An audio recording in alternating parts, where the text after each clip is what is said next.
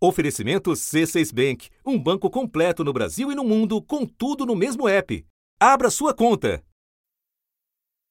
Uma verdadeira corrida contra o tempo. A menos de duas semanas do recesso parlamentar, o governo espera a aprovação de medidas cruciais para aumentar a arrecadação em até 47 bilhões de reais. É muito dinheiro.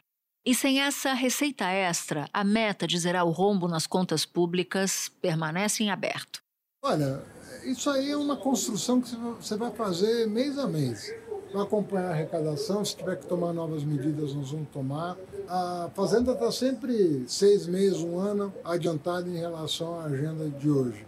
No meio do caminho, um congresso com o seu centrão o Congresso vai cobrar um preço maior, né? Vide essa discussão de aumentar ainda mais né, o orçamento para as emendas, né? E também essa demanda por maior indicações né, em cargos de estatais, em ministérios e por aí vai. Né? Então, só não só atrapalha como aumenta o preço, mas eu diria que isso gera um custo econômico imediato também. E uma divergência nas entranhas do partido do governo.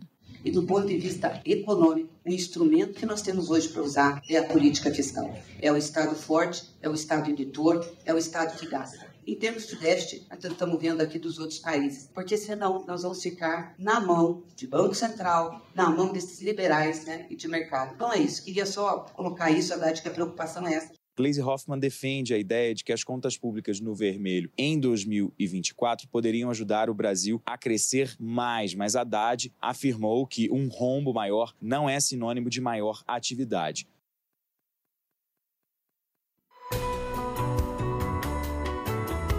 Da redação do G1, eu sou Natuzaneri e o assunto hoje é a semana decisiva para Fernando Haddad no Congresso. Quais são as pautas importantes para o ministro da Fazenda antes do apagar das luzes na Câmara e no Senado e como estão essas negociações? Neste episódio, eu converso com Manuel Ventura, repórter do jornal O Globo em Brasília. Terça-feira, 12 de dezembro.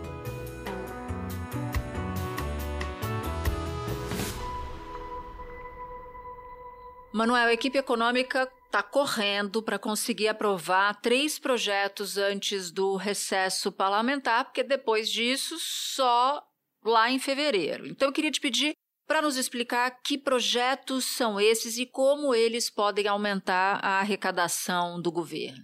Olha, são três projetos principais, são três projetos que o governo está tentando aprovar agora nos próximos dias. É, o primeiro desses projetos é o mais importante, o maior desses projetos, é uma medida provisória que muda a forma como o governo federal cobra de, de grandes empresas é, o imposto, os impostos federais, no caso delas terem é, benefícios fiscais do ICMS. É, é uma medida complexa, mas que o governo espera arrecadar com ela pelo menos 35 bilhões de reais pelas contas iniciais. Hoje, as empresas que têm descontos de, de, no ICMS, o ICMS é um imposto estadual, e os estados, por muitas vezes, usam esse, esse imposto pela guerra fiscal, para atrair empresas, atrair negócios para os seus estados. E hoje, é, quando uma empresa é, tem um desconto de ICMS, ela também acaba tendo uma redução na base de cálculo dos impostos federais. E o que o governo está tentando fazer é manter os incentivos do ICMS, o governo não vai mexer nisso, mas é, caso esse desconto exista no ICMS, não haveria desconto no imposto federal, ou seja, o imposto estadual não afetaria o imposto federal, que é isso que está acontecendo hoje, é, segundo o governo, e por isso que o governo editou essa medida provisória, com a qual espera arrecadar 35 bilhões de reais. Tem uma, uma outro, um outro projeto que já foi enviado, que deve ser inclusive acoplado a essa primeira medida provisória, que é um projeto que trata do juro sobre capital próprio, que é uma forma que o, as grandes empresas usam para distribuir lucros aos seus acionistas. E esse, essa forma de distribuição ela dá um benefício tributário para as empresas. E, e o governo quer é, reduzir esse benefício e a ideia inicial era arrecadar 10 bilhões de reais. É, pode ser que esses números sejam alterados ao longo da tramitação, porque o Congresso, como sempre, dá, um é, dá uma reduzida no projeto, desidrata ele um pouco, então isso acaba sendo um pouco afetado. E, por último, já está no Senado Federal a tramitação de um projeto que trata é, das apostas esportivas, da taxação das apostas online, não apenas esportivas, mas apostas online de, de, um, de, um, modo, de um modo geral. Então o governo espera arrecadar 2 bilhões de reais com essa com essas apostas no ano que vem, pelo menos essa é a previsão inicial de arrecadação. E com esses três projetos, a promessa do ministro Fernando Haddad de zerar o déficit no ano que vem fica factível, porque ninguém no mercado acredita que dá para cumprir essa, essa meta dele. O ministro da Fazenda, Fernando Haddad, afirmou hoje que o bloqueio de recursos no orçamento do ano que vem pode ficar entre 22 e 23 bilhões de reais. Pela lei, o corte vai ser necessário caso o governo não consiga aumentar a receita com impostos para cumprir a meta de zerar o rombo nas contas públicas em 2024. Para os economistas do mercado financeiro, esse valor seria de 53 bilhões de reais.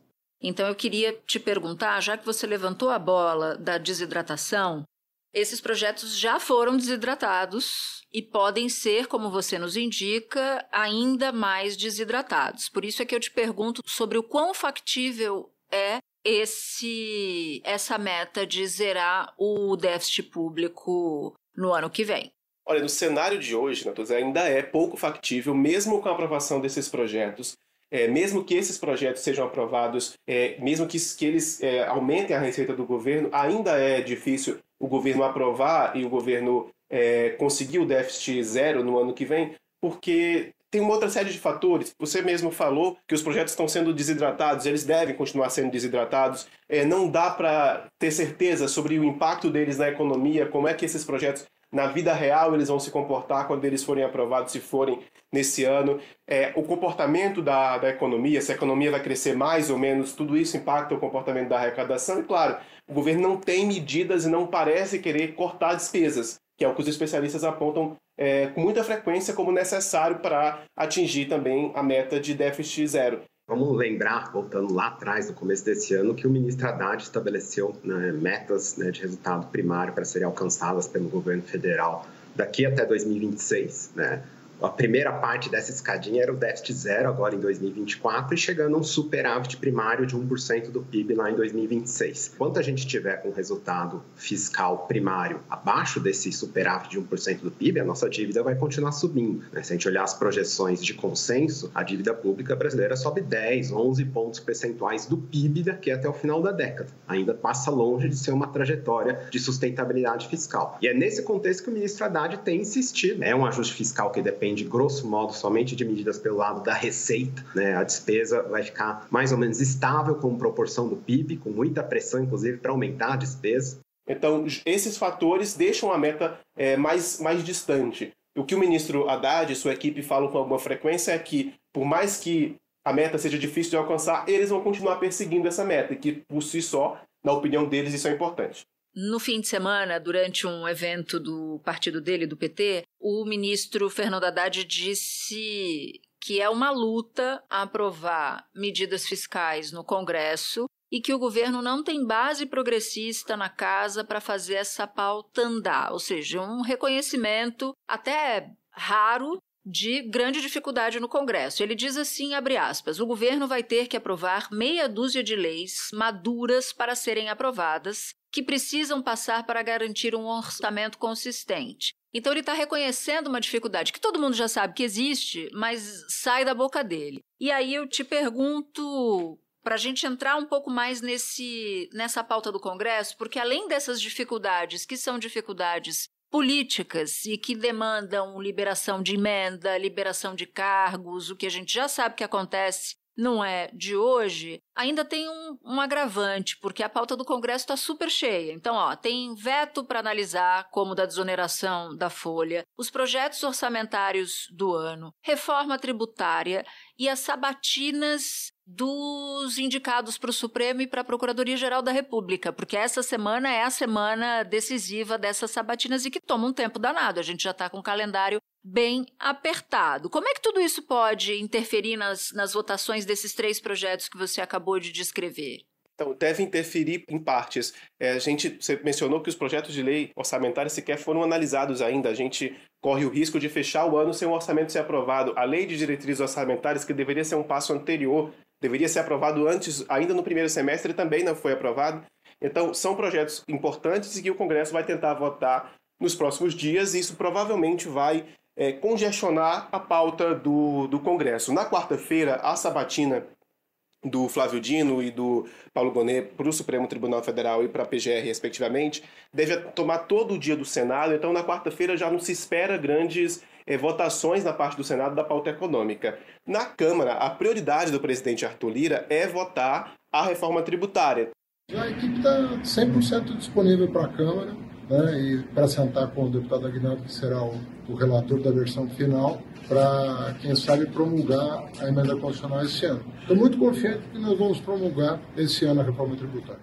Se a reforma tributária demorar, ou se pode afetar, sim, o andamento dessas medidas, porque é, a, a, prioridade está sendo do Lira, está sendo a reforma tributária. Mesmo tendo garantido que pode, que deve votar a, a, os projetos da pauta econômica do Haddad, do, da pauta de arrecadação do Haddad, a expectativa é que a, reforma tributária seja prioridade. E o que o governo está tá tentando negociando e o que o, o, existe uma sinalização é de chegar num acordo e votar as coisas num, numa coisa que eles chamam de esforço concentrado até o fim do ano, garantir sessões é, mais, até mais tarde da noite, sessões começando mais cedo, para conseguir é, vencer essa pauta inteira até a semana que vem. O recesso começa dia 22. Então, é, o que o governo está negociando é isso: é tentar fazer um esforço concentrado, é, tentar que as pautas cheguem ao, ao plenário com um acordo, com um mínimo de acordo para garantir a sua aprovação. Esse, esse ponto que você cita, né, que, o, que a prioridade do Arthur Lira é votar, concluir a votação, ou votar mesmo na, na, na Câmara, porque você tem duas opções aí no caso da reforma tributária, que é a Câmara ratificar o texto que saiu do Senado, e aí ela aprova em definitivo, ou fazer alterações que tenham que voltar para o Senado. Confere? É, e a Câmara pode ainda num terceiro, numa terceira saída fazer apenas supressões, apenas suprimir parte do texto, que foi aprovado no Senado. E aí é uma saída para não devolver o texto inteiro, por exemplo. Entendi. E aí me vem à cabeça que o, o discurso do Arthur Lira precisa combinar muito com a realidade, porque ele está dizendo que é prioridade. Quando ele dá entrevista, ele fala que é prioridade.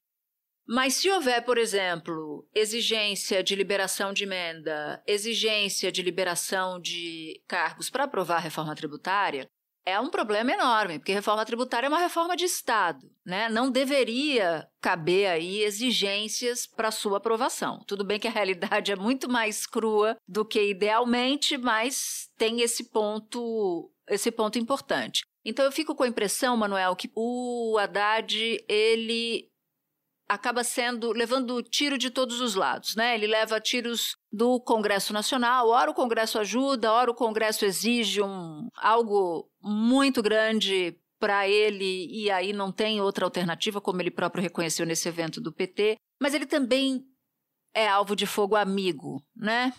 Que é justamente do partido dele. Há uma cisão dentro do PT. Uma ala do PT acha que o ministro Fernando Haddad está sendo mais realista do que o rei ao continuar insistindo em zerar o déficit. Uma outra parte, um pouco mais silenciosa, acha que Haddad está no caminho, tá no caminho certo, e há uma ansiedade muito grande por melhoras de indicativos econômicos que reflitam em melhoras de indicativos de popularidade. Aí eu te pergunto: como é que o ministro da Fazenda consegue equilibrar todos esses pratos e que riscos, por exemplo, ele corre, já que por vezes ele é atingido por gente de casa, por vezes ele é atingido por gente de fora de casa, aí eu falo do Congresso Nacional? É, ele corre alguns riscos, especialmente nessa semana, essa fala do PT no fim de semana, criticando o que eles chamaram de austericídio fiscal, é, criticando o déficit zero. Diversos é, integrantes do partido fizeram isso. Ele corre um risco porque essas medidas elas estão na sua reta final. Então, os, o que os parlamentares, principalmente de centro ali, que é fundamental que esses parlamentares apoiem a pauta do Haddad para ela avançar, porque o governo não tem maioria sem eles eles dizem, eles dizem o seguinte: se o PT não apoia, se o PT não está apoiando, por que nós vamos apoiar? Então gera um, um constrangimento para o ministro. Houve uma, uma reunião do Diretório Nacional do Partido dos Trabalhadores. Aí foi apresentada uma proposta de resolução da corrente majoritária do PT, a corrente chamada Construindo um Novo Brasil, chamada também de CNB. E essa proposta tem um ataque duro ali ao Centrão, chama o Centrão de forças conservadoras e fisiológicas, diz que o Centrão trabalha com a absurda norma do orçamento impositivo ao Palácio do Planalto, que exerce influência desmedida é, no governo e que constrange e deforma o programa programa que foi vitorioso nas urnas, no caso, o programa do Partido dos Trabalhadores. E até gente da esquerda do PT, de outras correntes minoritárias do PT, também não entenderam esse tom, porque é um momento de uma necessidade de fazer uma composição política para conseguir aprovar esse pacote aí final é, de 2023. Então, ele tenta dividir o discurso dele de algum para os públicos. Para o PT, ele está falando que é um ajuste, que o ajuste é necessário, que o ajuste é necessário para é, retomar a credibilidade do país, para reduzir o dólar, para trazer investimento privado e também para reduzir de maneira sustentada a taxa Selic, né, que essa é um, uma pauta muito grande do partido. E ele diz que esse ajuste está sendo feito sobre os mais ricos e não sobre os mais pobres. Pelo menos esse é o discurso do Haddad dentro do PT. Para fora do PT e para o governo e para o Congresso, ele diz que isso é necessário também por essa necessidade de, de ajustar as contas e, e de fazer as medidas necessárias para retomar a credibilidade do país e diz que, na verdade, esses debates do PT eles são internos e que na hora da, da votação o PT não vai deixar de apoiá-lo no, no momento da votação no plenário. E que é necessário que, que tome essa pauta para que isso seja aprovado por, pela maioria é, com esses partidos de centro, com essas pessoas de centro que ele conversa, ele usa esse argumento e usa também o argumento de que, que esses partidos são mais próximos da pauta econômica, então que não está sendo feito aumento de imposto, por exemplo. Ele diz que os, esses ajustes que são feitos na, nos tributos são apenas para corrigir distorções. Então ele vai moldando o discurso dele de acordo ali com, com o interlocutor para conseguir convencer todo mundo a aprovar sua pauta. E, é, e ele mesmo reconhece que está difícil, que é uma batalha, que é uma luta, como ele mesmo falou, ao mesmo tempo, o PT precisa ser convencido de que o ajuste é necessário, os outros partidos também precisam ser convencidos de que o ajuste melhor é o que ele está propondo, então ele fica nessa. É, tentando é, convencer todo mundo e, no fim, aprovar pelo menos parte da sua agenda até o fim do ano. Espera um pouquinho que eu já volto para continuar minha conversa com o Manuel. Com o C6 Bank, você está no topo da experiência que um banco pode te oferecer você tem tudo para sua vida financeira no mesmo app, no Brasil e no mundo todo. A primeira conta global do país e atendimento personalizado, além de uma plataforma de investimentos em real e dólar com produtos exclusivos oferecidos pelo C6 em parceria com o JP Morgan Asset Management. Quer aproveitar hoje o que os outros bancos só vão oferecer amanhã? Conheça o C6 Bank. Tá esperando o quê? C6 Bank. Eu fico imaginando o ministro da Fazenda olhando para a atmosfera e se perguntando: é fã ou é hater? E um outro clássico é o Tim Maia, porque o Centrão diz: não, já que o PT não não está mostrando boa disposição, por que, que a gente vai colocar a mão nessa massa? Por que, que a gente vai segurar o, o Haddad? É o clássico me dê motivos, me dê, né? me dê motivos para ir embora. Então, a vida de ministros da Fazenda não é uma vida fácil.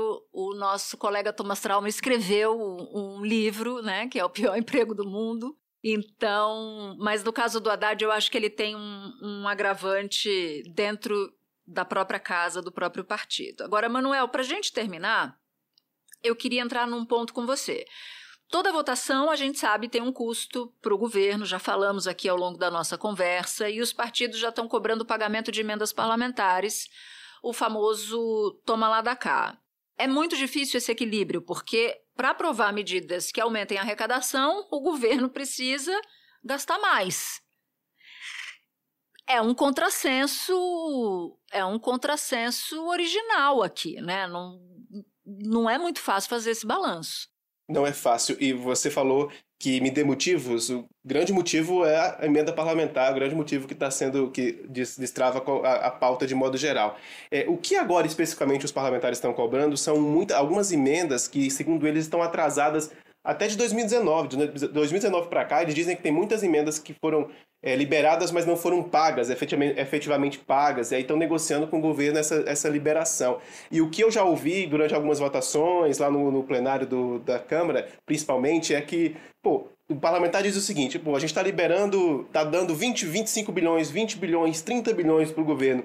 Dá para ficar com 5 para a gente aqui, tá? Dá para dá 5 ser nosso, dá para 5 a gente dividir, obviamente, em emendas parlamentares para negociar. E, e acaba sendo um contrassenso, porque o governo acaba tendo que liberar gastos para aumentar, aumentar a receita. E uma estratégia que o governo está tentando tocar com relação a isso, para não ter um impacto tão grande essa liberação, é direcionar os seus programas de governo para as emendas. E aí é como se aquele parlamentar abraçasse um programa, abraçasse uma obra, um serviço, e o governo deixa, abrisse mão do, daquela despesa que está no seu próprio orçamento.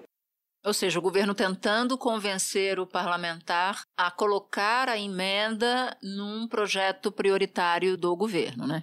É isso, é isso. Tentar, tentar colocar o parlamentar no projeto prioritário, o governo não gasta duas vezes, o governo acaba embarcando a sua proposta nessa proposta do parlamentar. Mas é difícil, os parlamentares hoje têm um valor muito alto para eles decidirem, o orçamento é impositivo, ou seja, é, tanto faz se o governo vai querer liberar ou não, o valor vai ser liberado. Então é um trabalho difícil que o governo faz para tentar fazer esse convencimento.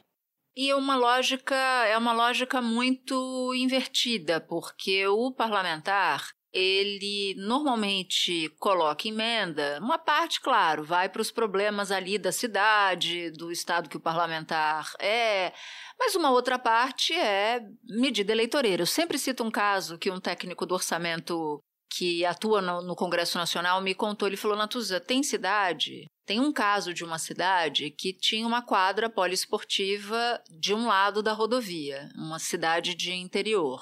E aí o adversário do parlamentar colocou uma quadra poliesportiva do outro lado da rodovia para poder disputar com o adversário dele nas próximas eleições. Então, o, o, não tem muita lógica aí, né? Não tem, não, não tem muita eficiência né, de gasto. Então, isso é um problema adicional. E um outro que você citou, quando você disse que o Congresso está cobrando emendas de 2019, para quem nos acompanha e, e de repente não prestou atenção nesse ponto em particular, são emendas do Bolsonaro, que o Centrão está querendo que o Haddad pague, né? Só para deixar isso bem límpido. É, exatamente. Você, você mencionou essa questão da quadra. É, andando em algumas cidades, você vai conversando com os técnicos e percebendo que algumas cidades que, a, o, o, que tem parlamentar que é ligado ao governo, aquela cidade tem asfalto, tem posto de saúde, tem quadra, tem a cidade do lado, às vezes a 20, 30 quilômetros, não tem nada disso. E, e, o merecimento da cidade se dá por ter um apoio político de um parlamentar. Não é feita uma análise sobre a necessidade socioeconômica daquela região, por exemplo. Às vezes acaba se instalando equipamentos desnecessários para o município, enquanto em outros isso seria mais, mais importante, acaba perdendo a funcionalidade do orçamento federal. Exatamente. Manuel, super obrigada por ter topado falar com a gente. Foi ótimo ter você aqui no assunto. Bom trabalho para você. Obrigado e até a próxima. Este episódio usou áudio do Poder 360. Este foi o assunto podcast diário disponível no G1, no Globoplay, no YouTube ou na sua plataforma de áudio preferida. Comigo na equipe do assunto estão Mônica Mariotti, Amanda Polato, Luiz Felipe Silva, Gabriel de Campos, Tiago Kazuroski. Neste episódio colaboraram também Carol Lorenzetti e Ellen Menezes. Eu sou Natuzaneri e fico por aqui. Até o próximo assunto.